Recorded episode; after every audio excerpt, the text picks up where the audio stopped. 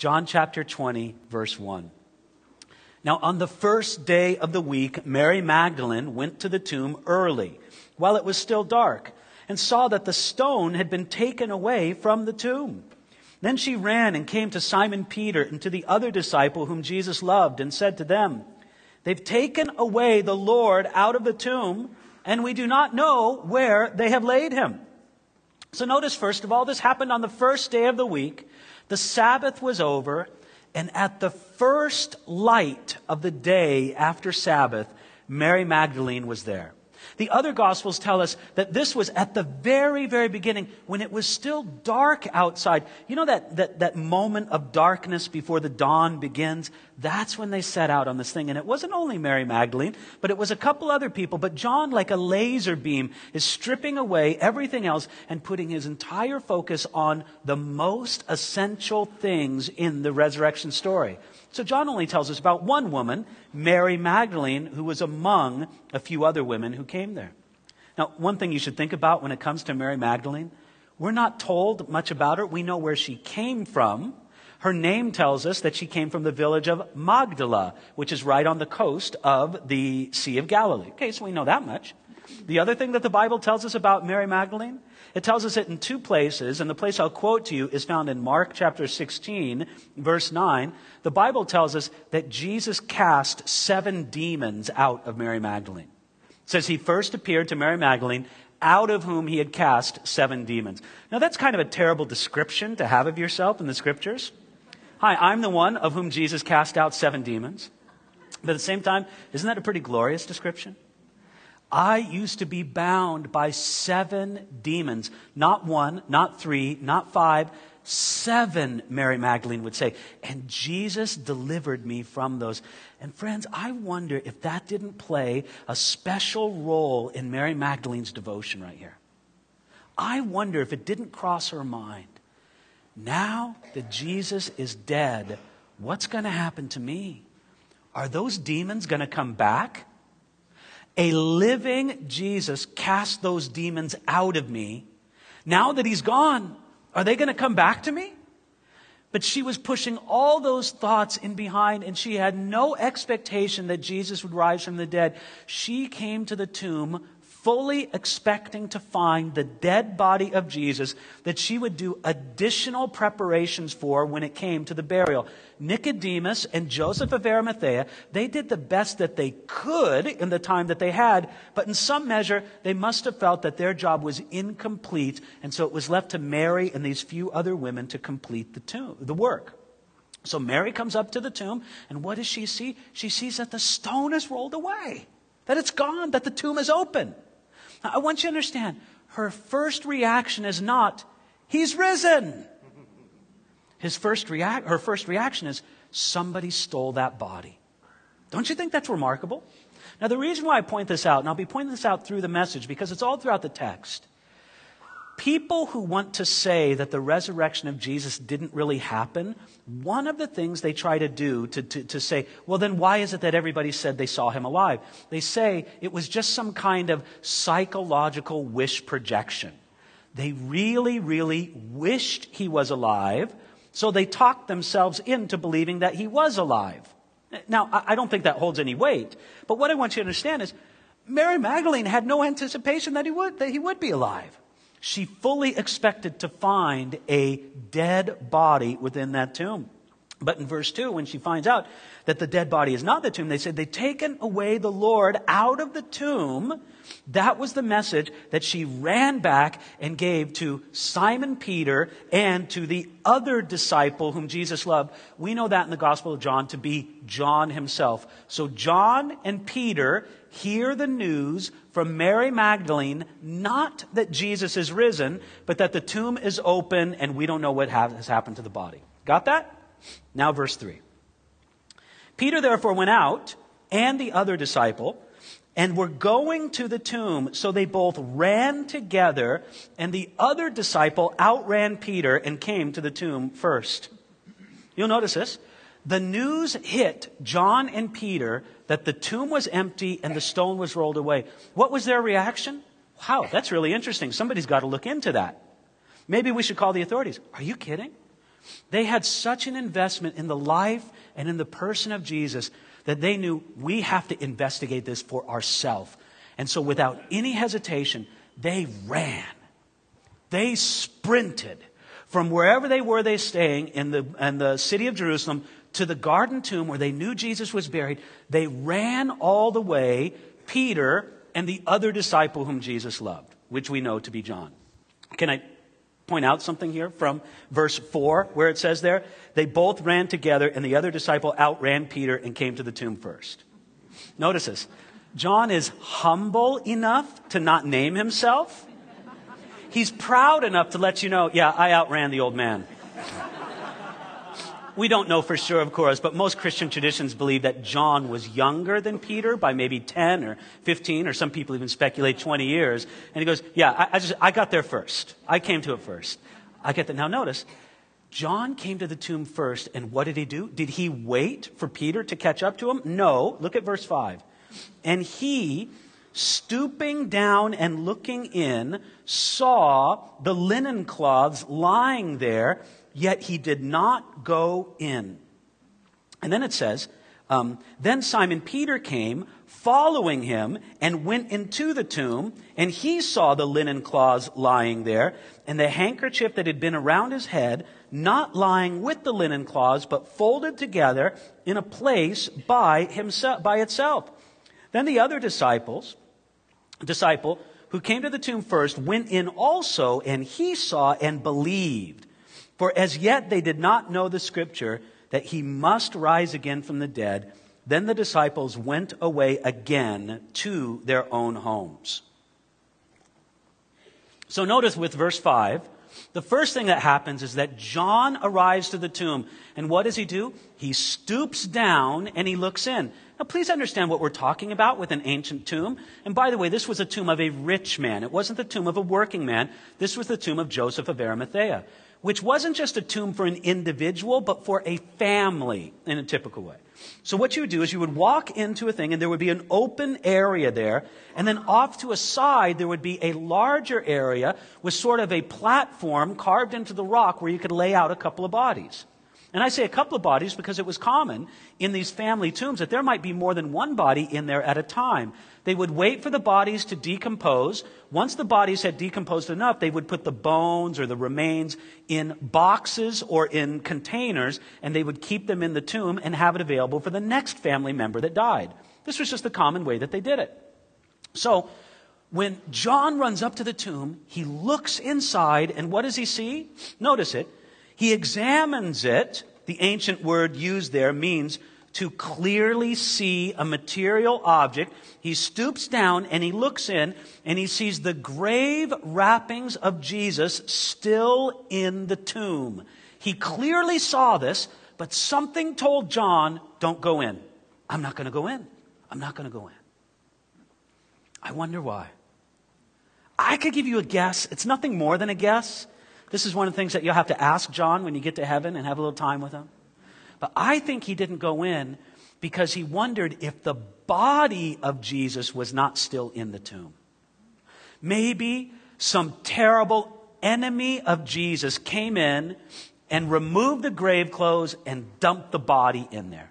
Maybe somebody had done something horrible and desecrating to the body of Jesus Maybe the Romans who saw a threat, maybe the religious leaders, maybe those thoughts are filling the mind of John. And he goes, Whoa, if the body's still in there, and especially if it's unwrapped and it's just kind of there and, and exposed and all that, I don't want any part of it.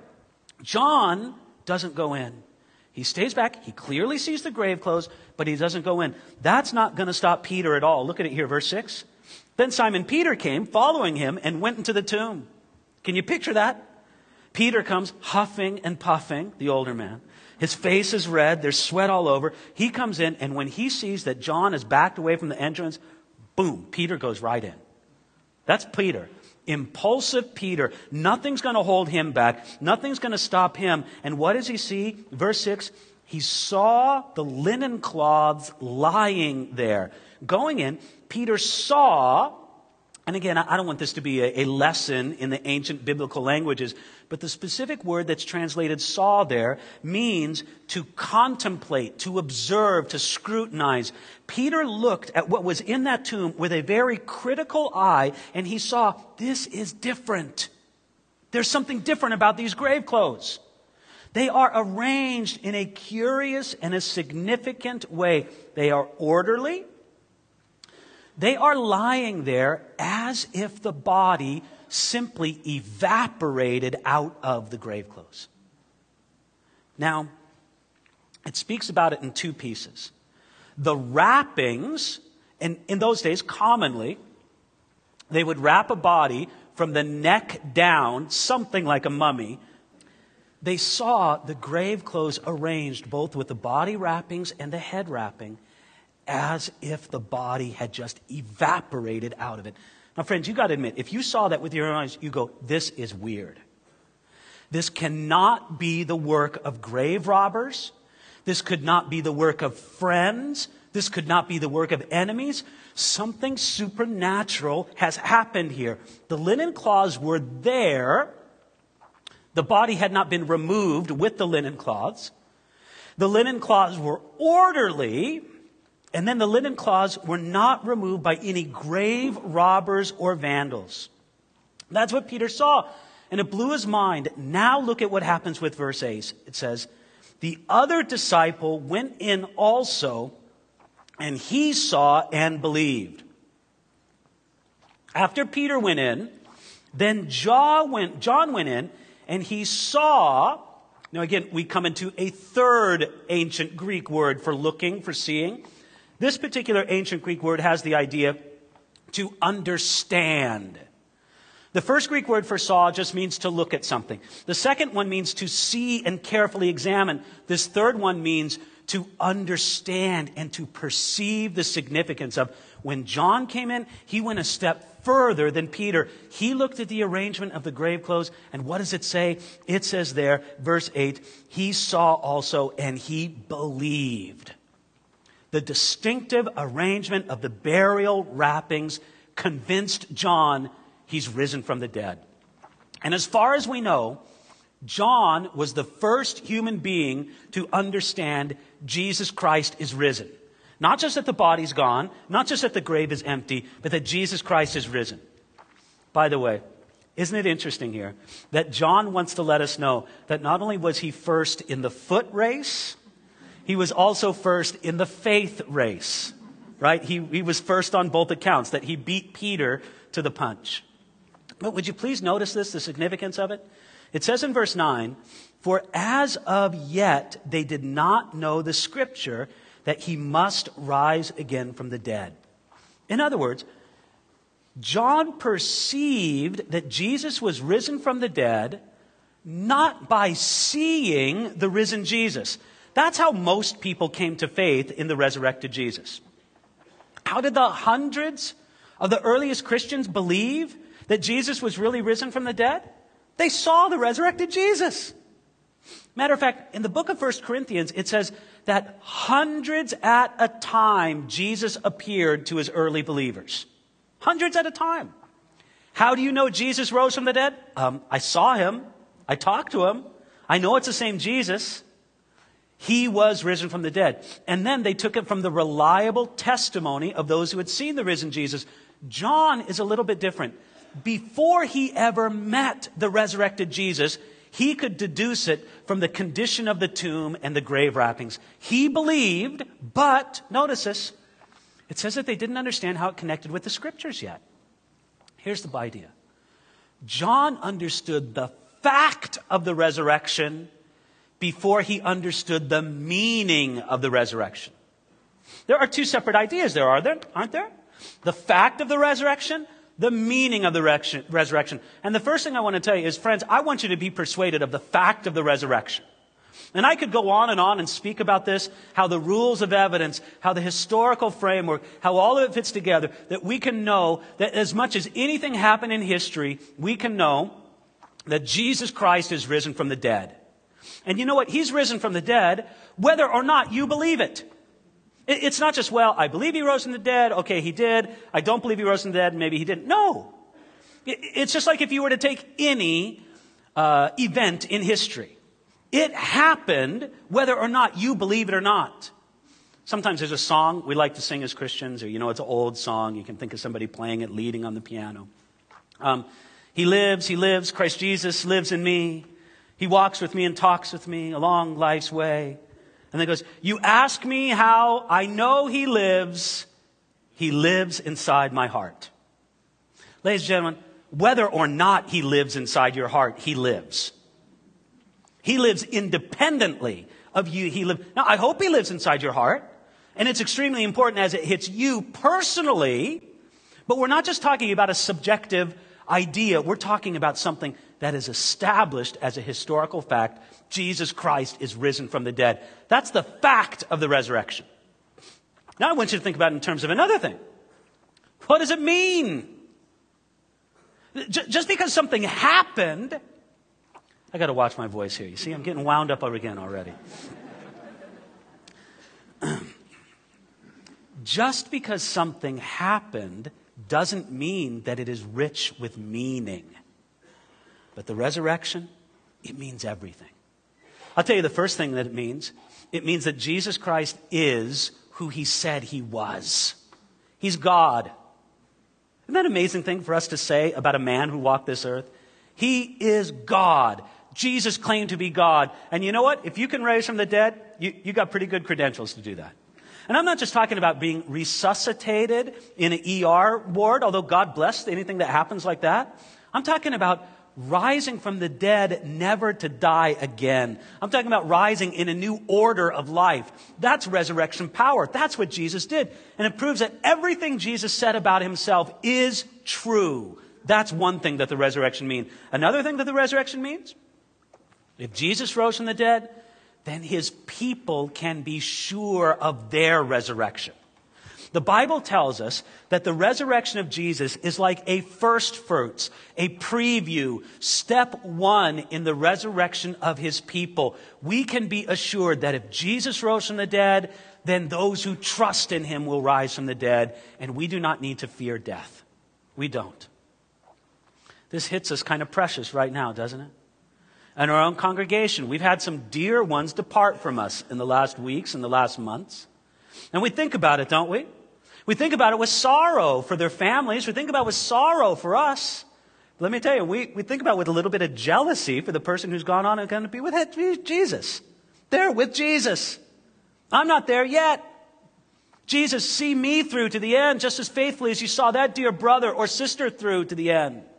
Because our resurrection is assured. When I do a funeral, especially if I do it at a graveside, there's a little portion that I like to quote from the Anglican Book of Prayer that I think is a beautiful thing, a beautiful thought at the graveside. And this is how it goes it says this We commit the body of our brother or sister unto this ground, ashes to ashes, dust to dust, in sure and certain hope of the resurrection. I can't say those words without getting a little bit choked up. In sure and certain hope of the resurrection. This is our legacy. This is what the resurrection of Jesus Christ means for his people. We have a sure and certain hope. There's another thing that the resurrection means. It means that God has an eternal plan for these bodies that he created. It means that God's salvation is not only interested in my soul or my spirit, but that he has a plan of redemption that extends to the spirit, the soul, and the body, the complete person. And I don't know what our resurrection bodies are going to look like in heaven, but they will have some connection to these physical bodies that we have now. I don't know how God's going to do it. Maybe He'll take one molecule of your DNA and from that bring forth something glorious. I hope it will be glorious. I hope it's just like we are now, except new and improved. I wonder what ideal age we'll be at in heaven. Who knows? I know one guy suggests this. He said, Well, the kingdom of God belongs to little children. We'll all be like 10 year olds in heaven. Which is a fun thought, isn't it?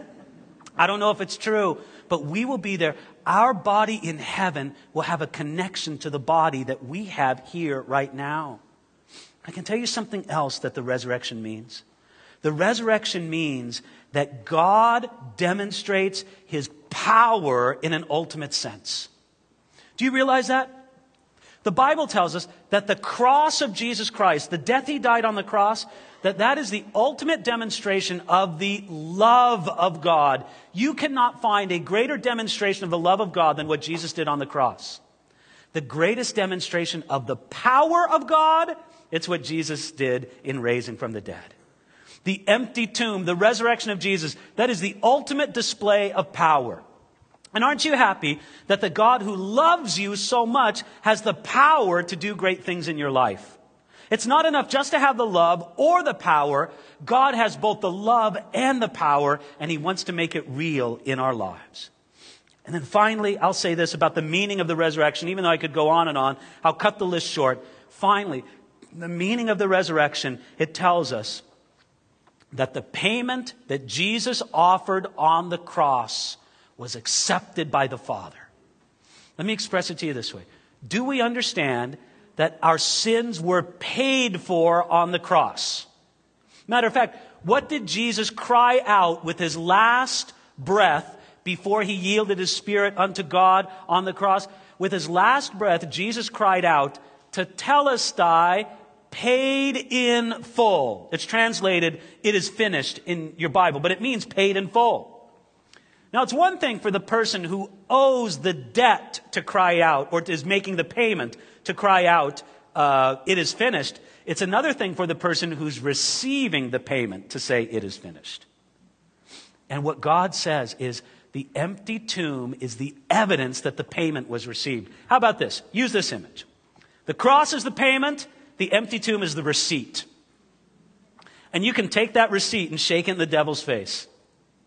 Listen, that cross paid for what, for what um, my sins, what Jesus sacrificed on the cross was more than enough to cover my sins. But listen, not only do I shake the payment in your face, devil, I'm going to shake the receipt in your face. The cross demonstrates the payment. The empty tomb demonstrates that the payment was received and it is the receipt.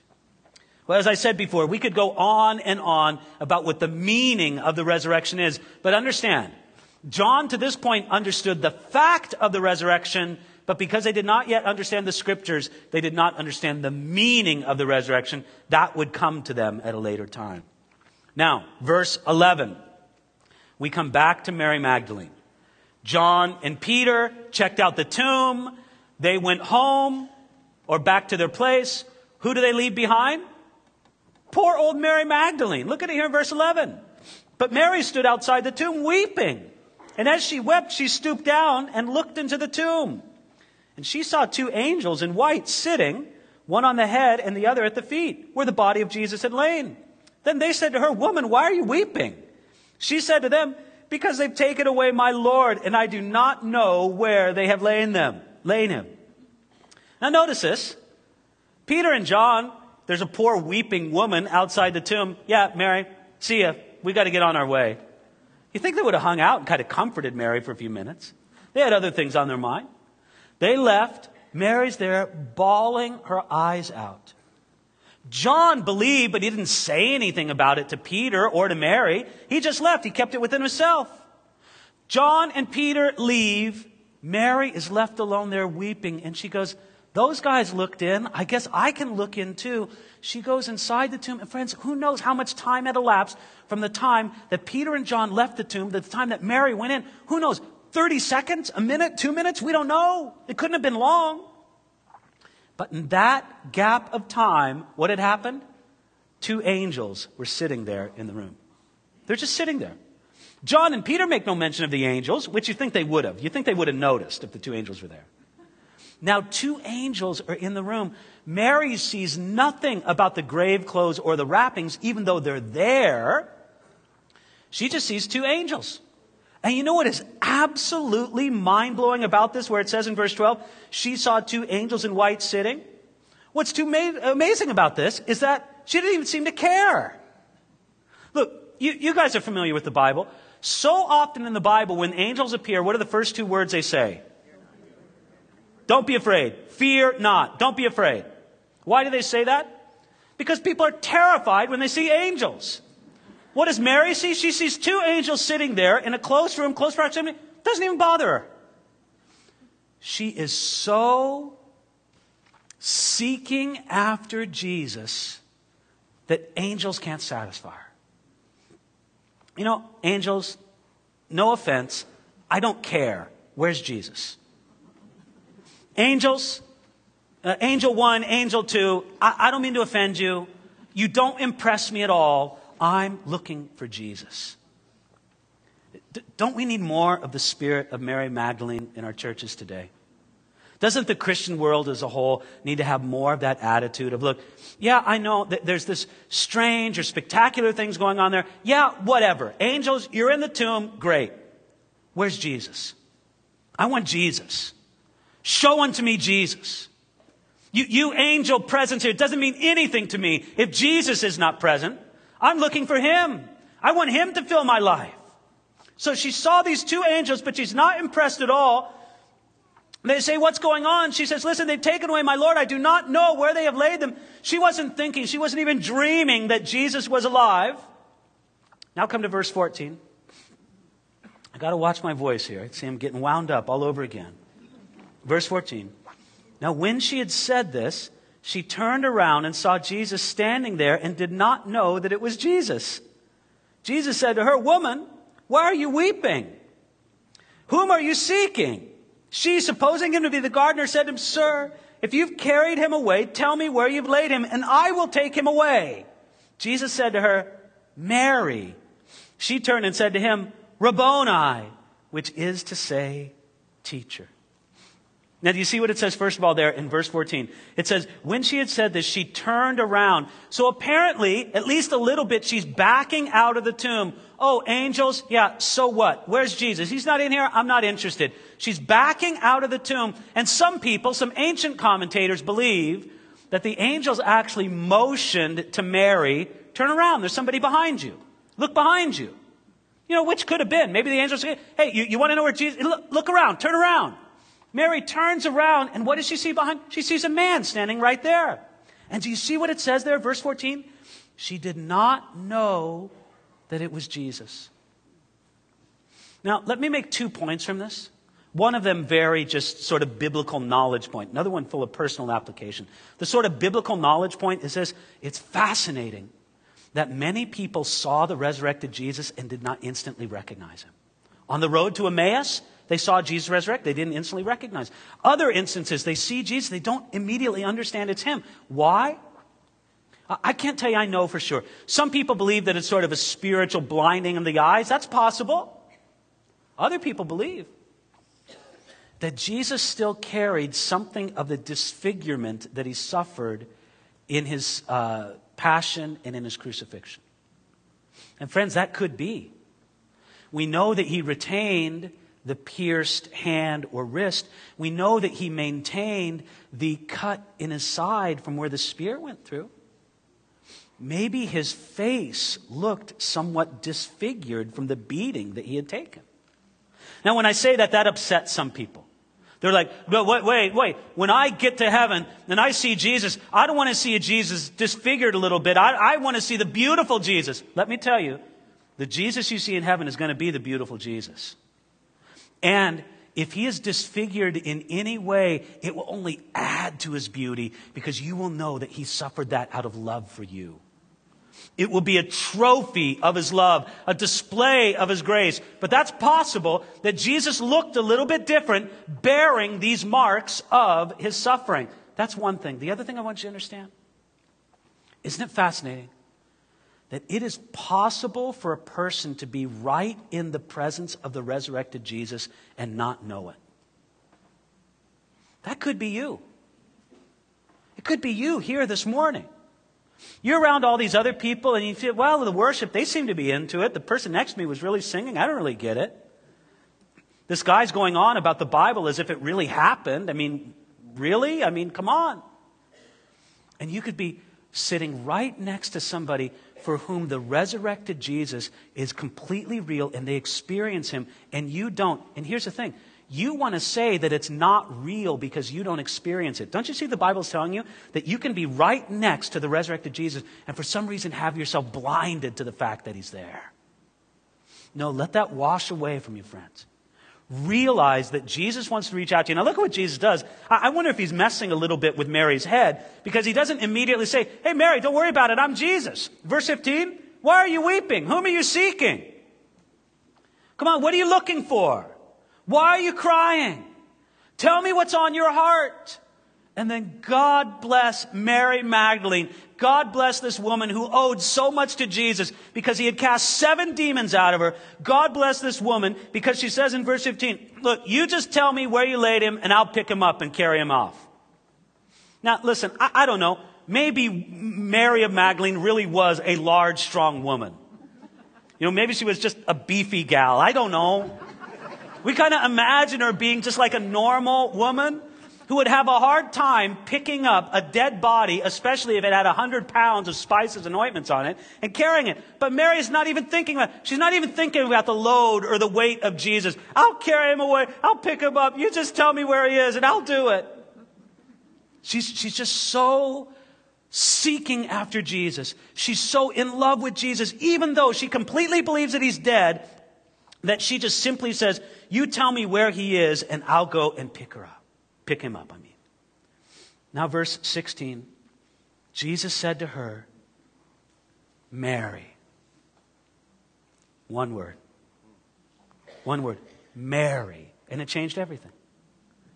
I think that was probably the most powerful one word sermon ever preached. Mary.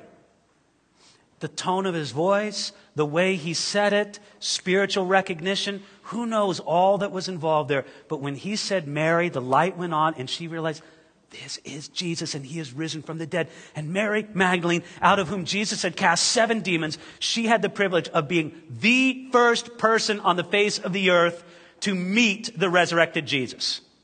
She wasn't the first person to believe that Jesus risen from the dead. That was John. But the first person to actually meet the resurrected Jesus, Mary Magdalene. Now, friends, if you were going to pick someone to be the very first person to receive that, wouldn't you pick a better witness than Mary? Uh, would you tell us about your past, ma'am? Well, I did have seven demons in me. How do you know it's not one of those demons right now that has told you, Jesus, listen, I know he's risen from the dead. I met him. I experienced him. He called my name. Now listen, if you need to meet the resurrected Jesus here this morning, if all this seems very distant to you and it's like, yeah, this is what the other people believe in, listen, I'm really glad you're here, but let me just challenge you this. Would you just pray a simple prayer? You just pray this. Jesus, if you're there, I don't mind if you pray that. Jesus, if you're there, if you're truly risen from the dead, would you call to me as you called to Mary? And I don't know how he'll answer that prayer. I doubt that he'll audibly say your name or physically appear before you, but in some way, Jesus will reveal to you that he is risen from the dead and that he's real. Just ask him to prove yourself to. And you wait. You will see Jesus do that. You will see that what the scriptures say is entirely true, that Jesus Christ is indeed risen from the dead, because the resurrected Jesus is not done revealing himself to people. He still does it to this very day. that's the first thing. The second thing, look at it here in verse 17. Jesus said to her, Do not cling to me, for I have not yet ascended to my Father, but go to my brethren and say to them, I am ascending to my Father and to your Father, and to my God and to your God. Mary Magdalene came and told the disciples that she had seen the Lord and that he had spoken these things to me, to her. Now notice at first in verse 17, Jesus had to tell Mary, do not cling to me. Some people have gotten the wrong idea from this, mostly from the older King James translations, where it says, touch me not, Mary. And the idea is somehow that the touch of Mary might defile Jesus. Don't touch me, Mary. Don't touch me. I've got to ascend to my Father. Well, we know that this isn't true because as we're going to see in the coming weeks as we get into the Gospel of John, Jesus appears before Thomas and says, Go ahead, touch me. Stick, stick the finger at me and touch me. It's not like Jesus couldn't be touched. No, it comes from understanding a better translation of this. It's not touch me not, it's stop clinging to me, Mary. Look, it's not hard to figure out what happened. Jesus reveals himself to Mary. Mary. She says, Rabboni. And what does she do? She grabs on to Jesus with a bear hug that will not let go. And she's holding on to him so tight that I believe, and look, I can't prove it, but I think he said this with a laugh. Let go of me, Mary. You can't keep me down here on earth forever. I do have to ascend to my Father eventually. But her heart is like this I lost you once. I am never, ever going to lose you again. I am not letting go of you. And Jesus says, Do not cling to me. Stop clinging to me. Let me go, Mary, is essentially what he said. Now, the first thing he said, Mary, you don't have to worry. I am resurrected. I'm filled with power. Those seven demons are never coming back to you. I am the resurrected Savior, and I have triumphed over all those things. But the next thing he says, look at it in verse 17 You go to my brethren and say to them.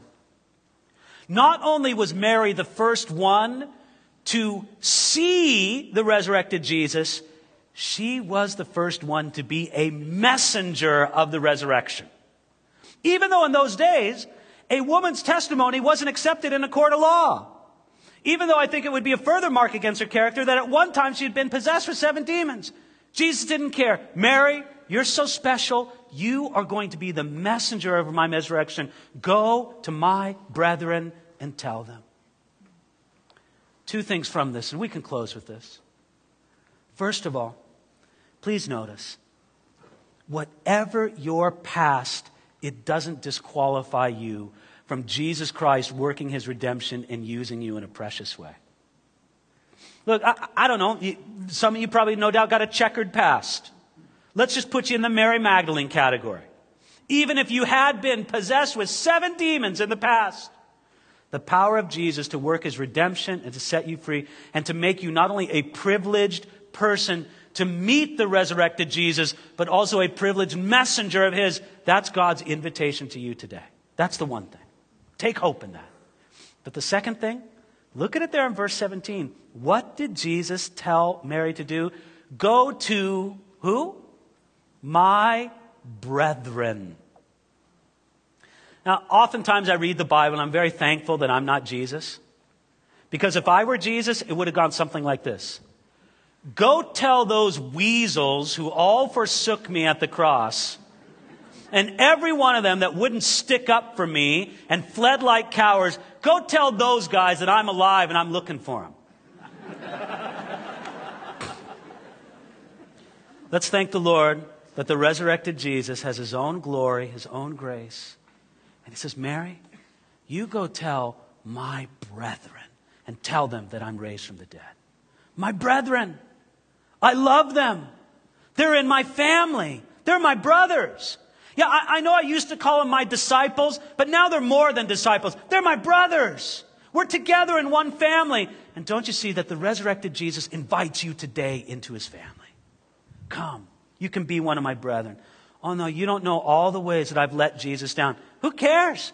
He invites you today. You come in. You can hear that from Jesus. You go and tell my brethren that I'm risen from the dead. Well, I, I regret. We got to end it here. Next week, we're going to continue on. But haven't we seen enough this morning just to make us rejoice in the resurrected Savior? He is risen. He is risen indeed. And let's pray. Father, Lord, I pray for every person here that no matter the greatness of the affliction that they've suffered, suffered Lord, I don't care if they've been possessed by 10 demons in the past.